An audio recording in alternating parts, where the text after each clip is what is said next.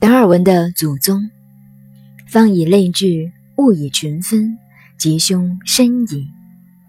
人类文化最大的哲学问题出现了。关于这个“方”字，我们都晓得，四四方方是方，方也可以代表空间的方位。但就文字学来说，讲中国字要知道它的来源，“方”是怎么来的？方是个象形字，像个猴子，这是简单的象形，就像我们人，随便这么一画就像人了，所以方字就代表了猴子，或者是长的人，这就是本字的来由。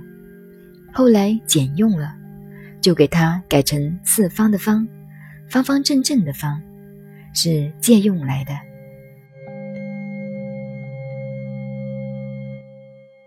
我年轻的时候看到一本《易经》的注解，也是受了近一百多年西方文化进来的影响。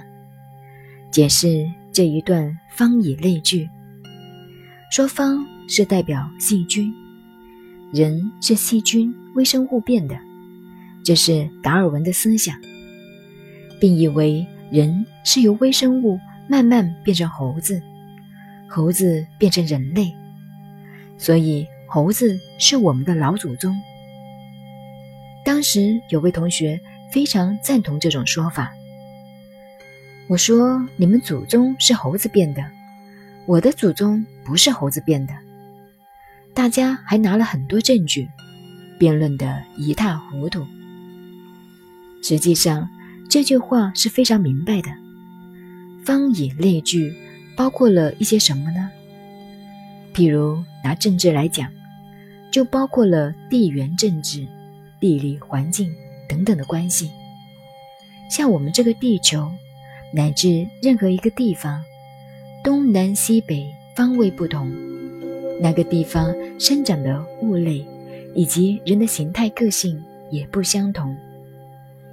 平时我们看到一个陌生人，一看便知道他是北方人、南方人或者广东人。大概判断的八九不离十，不像你们在宝岛温室中长大的人，没有这种经验。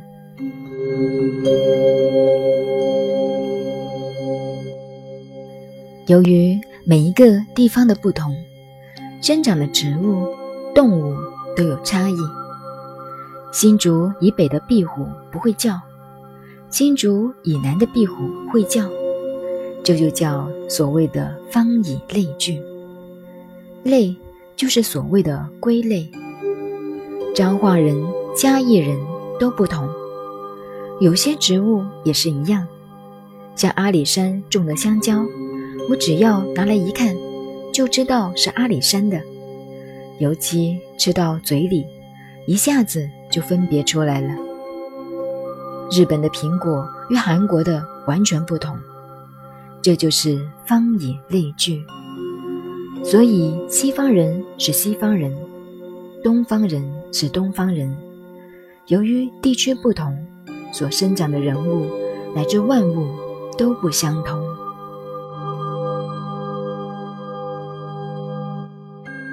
物以群分的这个物，指的是同笼的物，不定的物，一层一层的分类，一种一种的分类。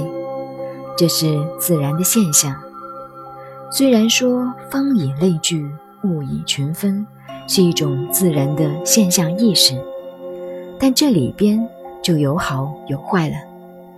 所以我常常讲，台湾有些人闹台独的问题、分离的问题，这不稀奇，一点都不稀奇。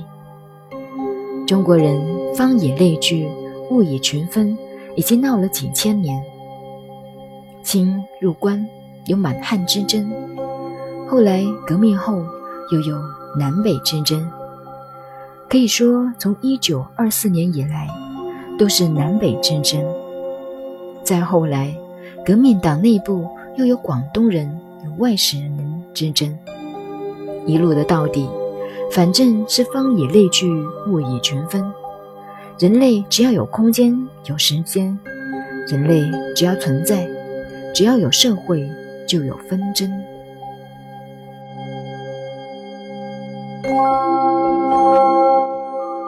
大家注意“社会”这两个字。